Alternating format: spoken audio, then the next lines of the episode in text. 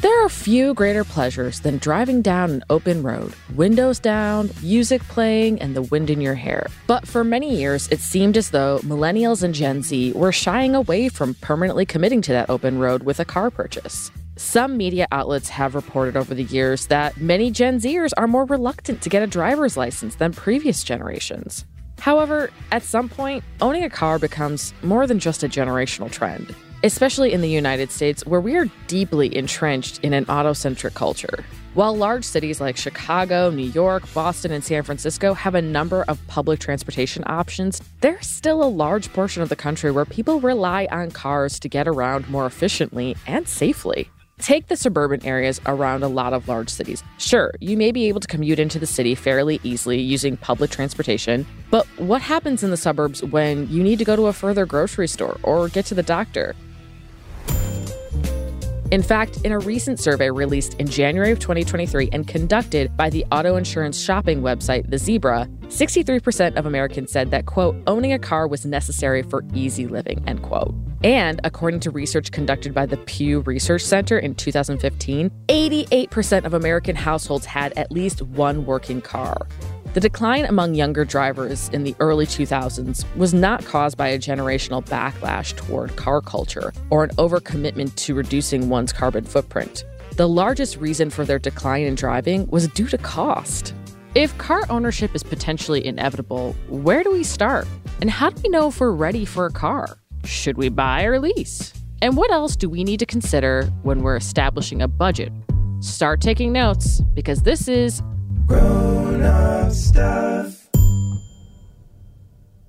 Vroom vroom, friends and Zoomers. Welcome back to another episode of Grown Up Stuff How to Adult, where each episode we glow up a little more by learning a new skill for adulthood.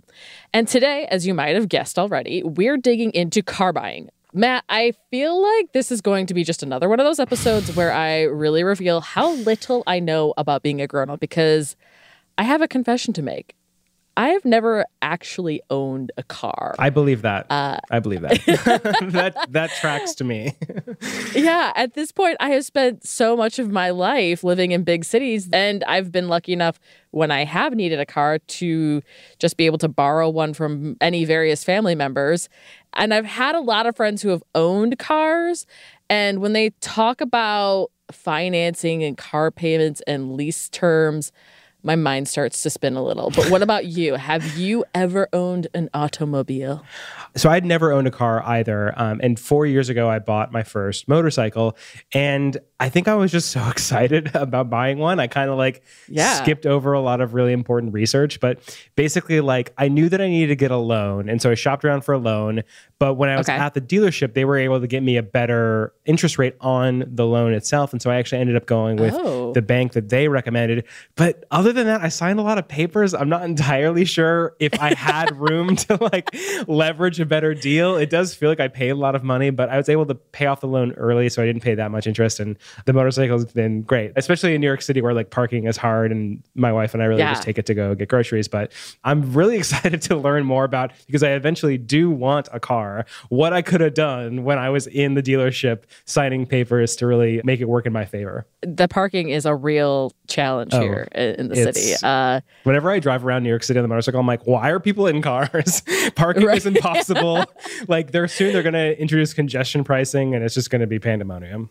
Yeah, yeah, and it's like there was a brief moment where I was like, "Oh, maybe I'll get a car because it'll give me a little bit more freedom to, you know, go visit family members who aren't in the city and like go, you know, further upstate for like a little day trip and explore nature." Um, and then I looked at how expensive it was to like get a parking space too, and then I calculated insurance, it. and I was like, yeah. "Forget about it." Yeah, you want to have another apartment to house your car? Like, no, thank you. yeah, yeah. I was like, I will be taking Metro North. Thank you. All right, cool. Sounds good. To help us really comprehend what goes into buying a car and where to start, we've asked Jamie Page Deaton to join us. Jamie spent 15 years as the executive editor of the U.S. News and World Report's Best Cars team, where she oversaw new and used car rankings, reviews, and awards. She's also a member of the jury for the North American Car, Truck, and Utility of the Year Award. Jamie is considered a car buying expert. Today, she is the editor in chief of Car Talk. That's right, as in the radio show and podcast that brought us the beloved hosts, Click and Clack. Jamie, thank you so much for joining us here on Grown Up Stuff. Thank you so much for having me. This is my absolute favorite thing to talk about. So I feel a little bit selfish being here. there are a lot of considerations that we should make before we even decide to buy a car. What are some of those considerations? Really just look at your budget because know that the price of the car is only the beginning. You got to pay for gas, you got to pay for insurance, you got to pay for parking. So make sure that you have basically a really good car budget broken down. And I think for a lot of people, you know, it depends on where you live. If you live in a more rural or suburban area, yeah, you're probably going to need a car. But if you're able to get around, you know, with public transportation and a bike and you only occasionally need a car, go with a car sharing service, go with a car rental service for those times where you need to go to IKEA or you need to drive to, you know, visit your family or whatever, because it doesn't really make sense to have a car that you're paying for all the time that you're only going to use occasionally.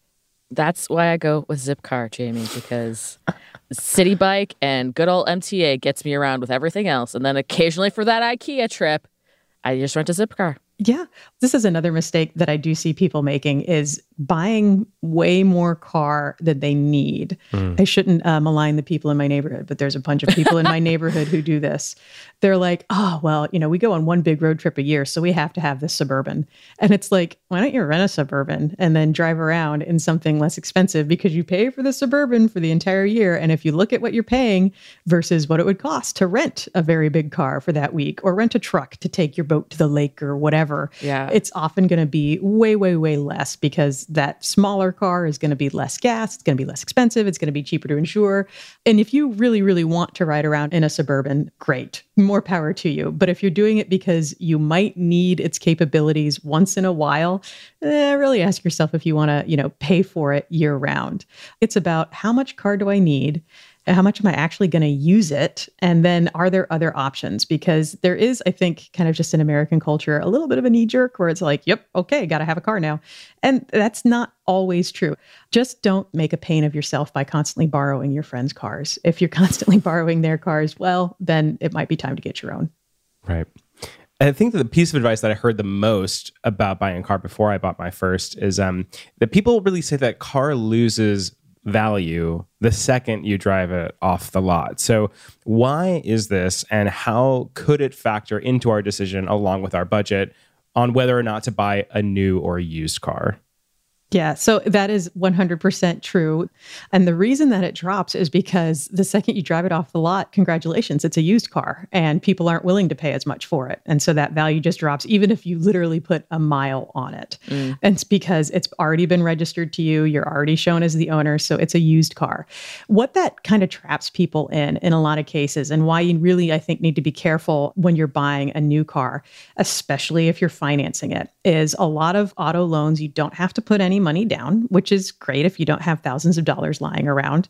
But what happens is you finance the car, you drive it off the lot, and you're immediately upside down on your loan. You immediately have negative equity because the car is not worth the amounts that you financed, mm. which is problematic if, for example, you get into a car accident your insurance is only going to pay the value of the car, not the value of the loan that you have left on it. So it's just something to really keep in mind when you're looking at a new car. And to be clear, the same thing can happen with a used car as well, but that drop in um, value just tends to be less and less every year that goes on. And would you mind explaining uh, for our listeners, aka me, what does being upside down on a loan Thank you. mean? Same. Question Thanks, Matt. Yeah, it means you owe more than the car is worth. Got it. So if the car is worth $20,000 and you've financed $25,000, you have $5,000 in negative equity, which means that if you go to sell the car, and you get $20,000 for it, just to unload it, you have to come up with $5,000. Or let's say, you know, knock wood that this never happens, your car gets totaled your insurance company is going to give you $20,000 and then you're going to be like I need to come up with $5,000 to pay off the loan because your loan company is going to be like, "Hey, a car loan is a secured loan. The car is collateral. There's no longer anything for them to repossess, so they're going to come after you like that day for $5,000." This is why I always recommend if you're getting a new car or you're leasing a car, always get insurance that will cover more than the car's worth. So, like replacement value plus 20%. Most car insurers offer something like this.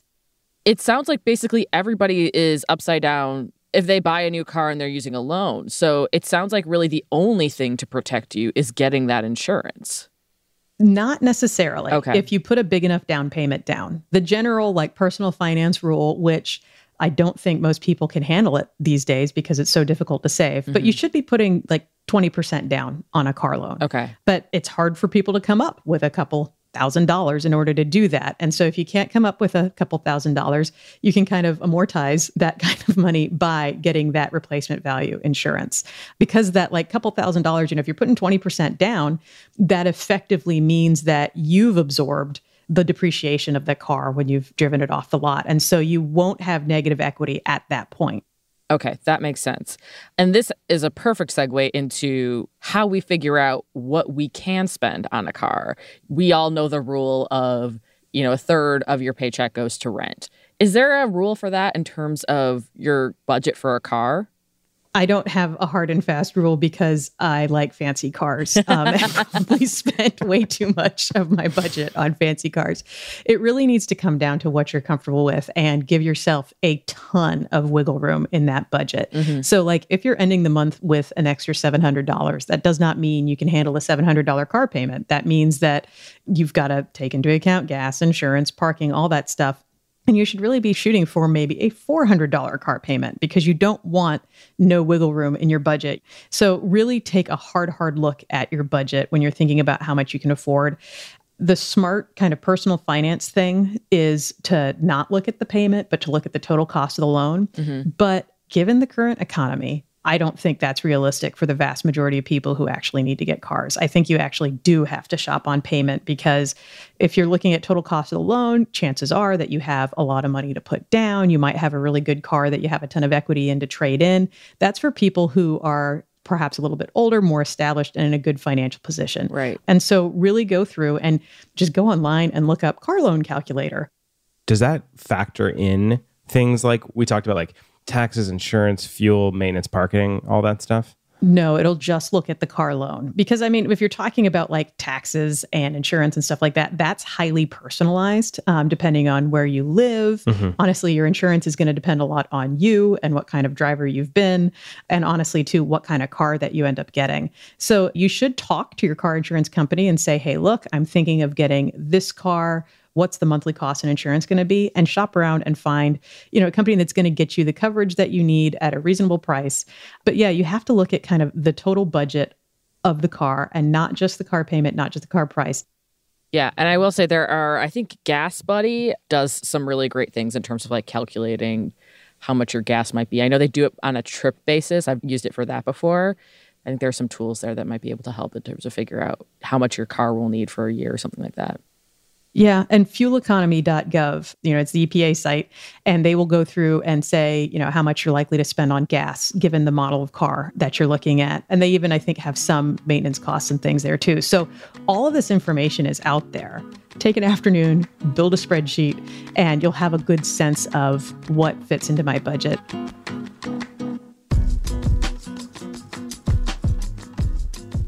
There are a lot of costs to calculate when buying a car, and all of these additional costs just seem to go up and up each year. According to the latest research from AAA, the average yearly cost to own and operate a new car in 2022 was about $894 a month. And that calculation includes the cost of insurance, maintenance, registration, depreciation, finance charges, and gas prices, the latter of which is currently up to $3.56 a gallon as the national average at the time of this recording. When you're deciding what kind of car to buy, budget needs to be number one. But the other thing that you want to keep in mind, especially if you're not able to put a down payment down, is is this car going to last me through the next couple phases of my life? Don't just get the car that works today. Look for a car that's going to work for you over the next couple of years, especially if you have goals and things you're looking at. If you're like, hey, man, in a year, I'm going to move to Chicago, and you're currently in Florida, maybe go ahead and get a car with all wheel drive, even though you don't need it in Florida, because you're going to need it in other places. Oh, for sure. Jamie, you just keep perfectly segueing into everything we want to talk about because I do want to discuss about how we find the right car for us. How do we determine personal must have features? Like you had mentioned, all wheel drive if you're going to live in a place like Chicago or Minnesota or anywhere where there is lots of snow. I mean, it really, really kind of comes down to like, how am I going to use this car? Mm-hmm. If you're like, I am going to use this car to drive to the grocery store and I'm going to use it to drive to work and then I'm going to use it to drive to the beach three times a year, you can probably get away with something really small. But if you need a little bit more space, you know, look at a compact SUV and just kind of work your way up. And the thing is, you can absolutely go to dealers and look at these cars all you have to do is just be prepared to repeat I am not buying today. I am not buying today. I am not buying today. I am just researching. The other thing is if you have friends, neighbors, family members who have cars that are similar to what you're interested in, ask them like what do you like about it? What do you don't like about it? The really nice thing about most new car and, and honestly most used cars now because the technology's been around for a while is that when it comes to like the interior stuff like your infotainment system it's really easy to find systems like android auto and apple carplay. And i absolutely recommend that you get those because rather than having to learn a brand new infotainment system when you get a car, you plug your phone in and it's your phone. Right. And you know how to use it. And you can use the navigation app that you like. That's the one feature that I really recommend people look for in terms of the interior. Beyond that, yeah, if you live in Wisconsin, go ahead, you know, look for heated seats, get the all-wheel drive, but really start with the size. Make sure it's a size that is going to work for you for a couple of years, even if plans change a little bit, and then just kind of go from there. Okay, so asking for a friend it's a friend, it's not me, who has had many accidents in reverse. Mostly in, in the early years of their driving. Again, it's not me, it's somebody totally different. we'll call her Holly. Holly.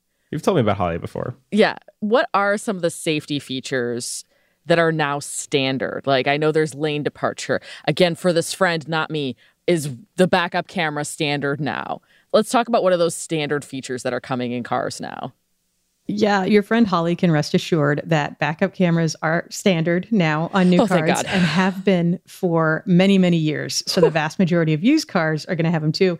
And get this even if your friend finds a car that doesn't have a backup camera, you can get an aftermarket backup camera. Okay. So it's really really helpful just if you continually have those types of accidents or you know you're just parking in tight spaces all the time but there are a ton of active safety features available now talking about like you mentioned lane departure warning what that does is the car beeps at you if it senses that you are veering out of your lane oh. in some cases the car will also have lane keeping assist which means that the car will kind of steer itself back into the lane or if you you know attempt to change lanes without signaling, you're going to feel a little bit of resistance in the steering wheel as you do it. Yeah. As kind of a reminder, because the car is going to be like, you didn't tell me you were changing lanes. Now you're veering out of the lane. What's going on?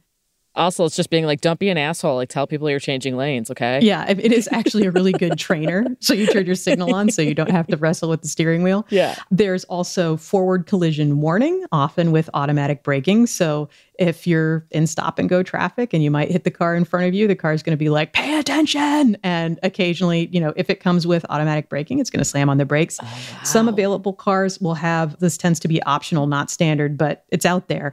Rear collision warning with automatic braking. So if you're gonna back into something, the car will stop you. Holly would love that. Yes, she would enjoy it. There's also blind spot warning. So if there's somebody in your blind spot and you're like, I'm going to change lanes, the car's going to be like, I'm going to flash a light at you so you know somebody's there. Mm-hmm. That is particularly helpful if you've packed your car full of stuff and you can't see in your blind spot. So this way the car will look out for you. So there are a number of these active safety features, though I hesitate to call them safety features. The best way to think about them are driver assistance features because they help you drive better.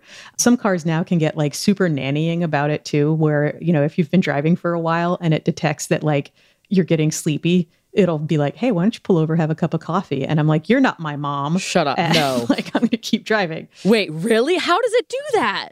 So there are a number of different systems that do this, but first it's going to look at like how good you are at staying in your lane. And this is super creepy there's scanners in the car that are going to be looking at your eyes. No. And if your eyes are not on the road, or like Subaru has this where it's been like, look at the road, Jamie. And I'm like, okay, mom, Subaru. Like, but it's like, this is helpful. I mean, let's be honest. If any car was a mom, it would be a Subaru. Yes. Let's be real. for like, sure. Yeah, for yeah. sure. You can also get cars now with active cruise control and I'm not calling it self driving because I think it's very important for everyone to understand that there is no self driving car on the market right now. The best you can do is a car that lets you take your foot off the gas and your hands off the wheel, but you still have to sit there and pay attention and step in if something happens that the car cannot handle. And so that doesn't mean you can be on your phone. That doesn't mean you can watch movies. It definitely doesn't mean you can sleep. But just know that there are these features out there. You're going to have to spend to get them. But when you have a car with them, the best way to think about them is that they don't exist at all because these are systems, they're really meant to save you from mistakes, not save you from kind of making the mistakes. So drive like you don't have these features, but they will step in and you'll be happy that you have them if an accident happens or something like this. We'll be right back with more grown up stuff, how to adult, after a quick break.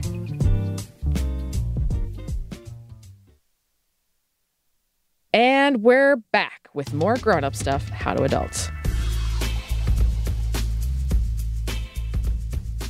We've talked a lot about identifying what you need a car for and then using those points to choose the right car for you and your needs. But a major point of interest for many car buyers comparing makes and models is a vehicle's MPG, or miles per gallon.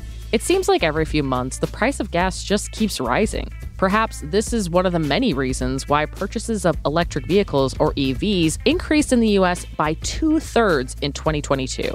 According to data published by JD Power, during that time, EVs accounted for 5.8% of all new vehicles sold that year. In 2021, that number was just 3.2%. Plus, with growing concern around human caused climate change, EVs or even hybrid models offer car shoppers seemingly greener options for their everyday transportation. I want to talk a little bit too about EVs and hybrids. You know, millennials and Gen Z, like, I think a lot of us are very environmentally conscious and we're trying to think about okay, if we do have to buy a car, how can we find a car that has a lower impact on the environment? What are the differences between an EV and a hybrid? What are the things we need to consider when deciding between these two options? You know, what's the advantage of buying one over the other? Are there tax advantages for buying one over the other? Yeah, so, first, you have what's known as an ICE car, which is an internal combustion engine, and that's a car that runs on gas. Okay. Then you have a hybrid. There are a number of different types of hybrids. In fact, most gas cars now, not most, but I'd say a sizable minority are actually technically hybrids. Really? But okay. They're not the kind of hybrid that can drive under electric power alone. They generally, and this cracks me up because a lot of times they're performance cars and they throw in an electric motor so you can go faster. so it's using the technology to burn more gas. Okay. But when you're looking at a hybrid, the two main types that you're going to look at are a hybrid and a plug-in hybrid. A plug-in hybrid is a hybrid that you can plug in. And so what happens is with let's say a regular hybrid, is it's got a gas engine. It also has an electric motor and some batteries. On a regular hybrid, those batteries are going to be charged. This is really interesting. Every time you brake, it recaptures the friction from the braking to charge the battery. I've seen and this. That battery in the electric motor is going to allow the gas engine to turn off while you're at a stoplight. And it's going to assist the car so it uses less gas, but it's really not going to allow you to drive on electric power alone for any kind of distance, really over a mile. A plug in hybrid, on the other hand, is a car that you plug in and you charge the batteries with electricity, you know, from your house or from a charger, and then you, it will also regenerate some of the power, you know, from the braking. Mm-hmm. These you can generally drive about 20 to 30 miles on electric power alone. And then when you're out of electric power, the gas engine kicks on and you're good to go. I really really like plug-in hybrids and recommend them for almost everybody simply because the charging infrastructure in a lot of areas is not so good for EVs. And if you don't live in a house with a garage or an apartment complex that has dedicated chargers, you're going to have issues charging your car. Right. And so a plug in hybrid, you don't have to worry about that. You can just go to a gas station and drive normally. The EV takes it a step further, it removes the gas engine. So you are only on battery power. And depending on how much money you spend, mm-hmm. uh, you can get anywhere from like 100 to over 300 miles of electric range. With EVs, the thing to really consider is not only do I have access to a charging facility regularly, but also what type of charging facility is it? and how quickly can my car take a charge from that type of charging facility? Right. so there are different levels of charge. You know a level one charge is basically like i plugged it into the plug at my house. Um, and then there's level two chargers which is basically like i plugged it into the kind of outlet that a dryer would use. You sometimes see a lot of these at least where i live there are a lot of level two chargers around like grocery stores and stuff which is great. You pull in you charge, but they charge really, really slowly because they're not at a level that like shoots out lightning. A level three charger is kind of the equivalent of shooting lightning out into your car. But still, depending again on how much charge your car can take and how quickly it can take it, kind of the holy grail that a lot of automakers shoot for is that the car will charge to 80% in 20 minutes. And so that's something you really need to think about. That said, pure EVs tend to have more tax incentives, which is really, really nice. Interesting. Provided that the right percentage of the car has been assembled in the United States and has American made car parts. These rolled out last year. You can get up to $7,500 in a tax credit. Wow. Here's what's really neat about it though. It used to be that you could get a huge tax credit, you know, with a hybrid, but you had to wait until you filed your taxes. And for a lot of people, that was a pain, and that credit was non transferable. What you can do now is you can transfer that credit, say, to the dealer and get that 7500 bucks as a discount on the car mm. which is really nice i should say it's up to 7500 bucks again depending on the type of car that you're getting and how much of it was made in the united states you should also always check though because localities often have incentives for buying electric or hybrid cars. So check those out as well because that can save you a significant amount of money if your town, city, or state also has um, some incentives there. Amazing. Wasn't there a recent legislation that was signed through where there will be more, there's a certain number of EV stations? Talk to me a little bit about that. Yeah, I mean, the thing is, this infrastructure is not going to change without government support. Right. Like, it's just not. And so, there's been some legislation that has been pushed through to really help build out a national EV charging network. But as private companies see that there is profit to be made in this and you know government subsidies to be made in charging networks there will be more of them available. The other thing is tesla has the best charging network. The smartest thing that tesla ever did was build out the charging network as they built out the cars. And they are now allowing other evs to use their chargers. So i think chevy and fords can now use the newer chevy and ford evs can use tesla superchargers. Those are really fast chargers. They're all over the place it's not a big deal at all to drive cross country just on the Tesla supercharger network. So really look at, you know, if you're thinking about an EV, you have a whole nother day of research to do on what kind of charging network you're going to need, what's available in your area. There are apps all over the place that can help you figure this out. Tons and tons of businesses devoted to it. It's also very easy if you just like Google the name of the car you're considering and then forum you're going to find a lot of owner forums and you can ask your questions there from people who are actually living it. And they're always super passionate and super helpful. Hybrids and EVs are a great option when you're looking at buying a car, especially as the infrastructure grows for charging stations. But gas versus battery mileage is only a small factor we should consider when choosing a car. We want to know that whatever we buy, it will be dependable, that we'll get our money's worth and not end up with a lemon. But what's the best resource to determine the longevity and reliability of a car?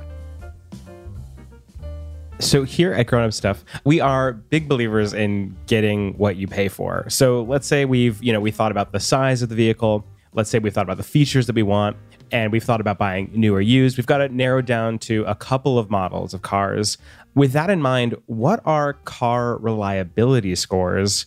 Where can we find them and how can we use them to determine what kind of car we should buy?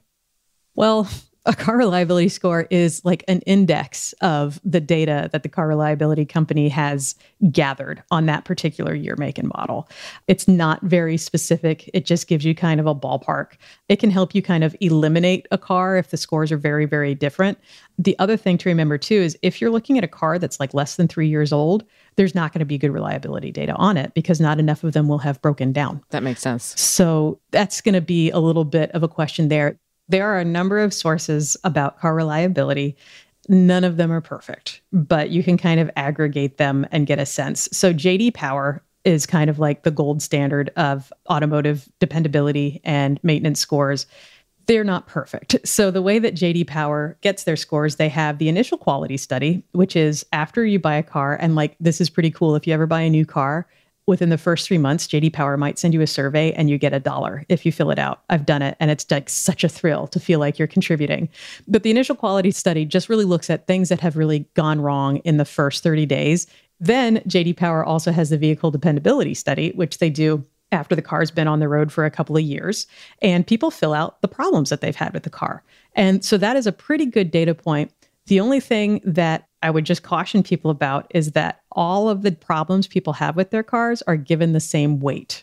So somebody's like radio not working is given the same weight as somebody's transmission falling out on the highway. Ah. So take that a little bit with a grain of salt. Consumer Reports you have to pay to access it, but if it saves you money in maintenance in the long term, consider it an investment. Just get like a month worth of consumer reports to go look at their car dependability ratings. They tend to be really, really good. And then this is another just kind of Google hack Google the year, make, model of the car that you're considering, and then problems. And what will come up is a lot of those owner forums, and you can kind of scan through and see the issues that people are having and what it costs to fix. CarMD is another place that they do a vehicle health study. Theirs is just based on code readers. So those are the things like when your check engine light comes on, the mechanic plugs in a code reader.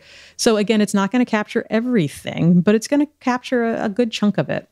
And then here is a little like hack that I absolutely love. Love a hack. And I am here to talk to you about your car's extended warranty. Um, what you can do is call up an extended warranty company, give a fake name so they don't call you back, and say, hey, what's the cost for an extended warranty on this year, make, and model of a car?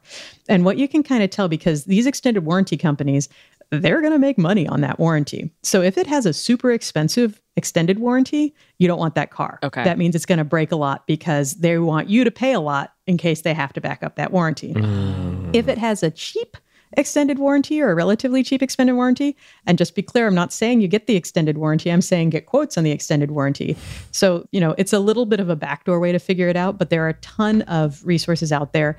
But just bear in mind, especially if you're buying a used car, the previous owner could have just totally messed that car up. So it's always going to be a little bit of a gamble.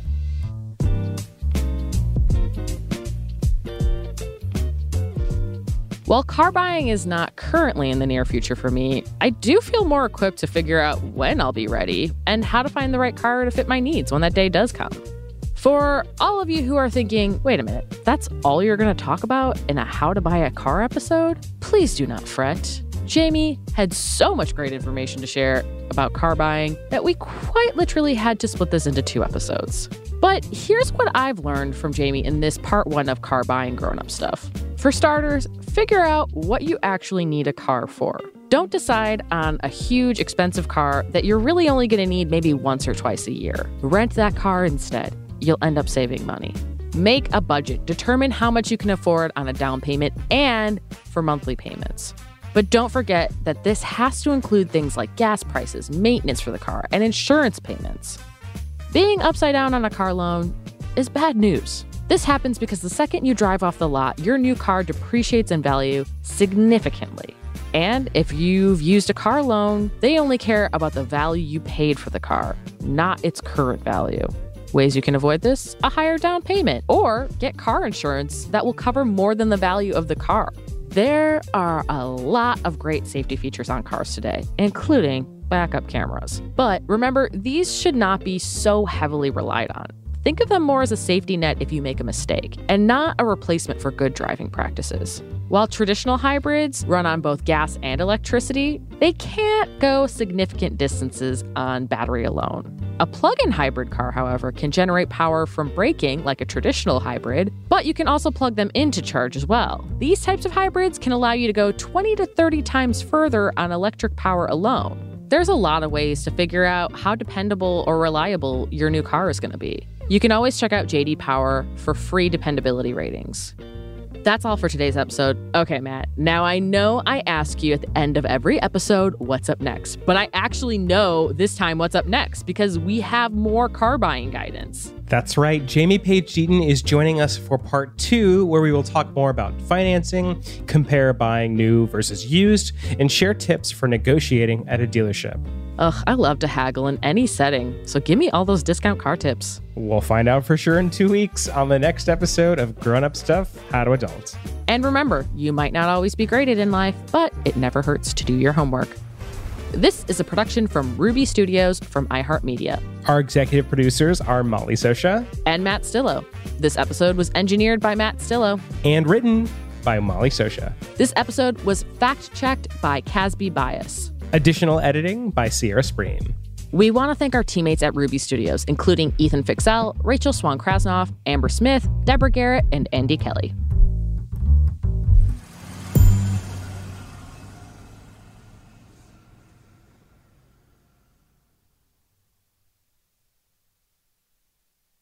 When you drive a vehicle so reliable it's backed by a 10 year, 100,000 mile limited warranty, you stop thinking about what you can't do and start doing what you never thought possible. Visit your local Kia dealer today to see what you're capable of in a vehicle that inspires confidence around every corner.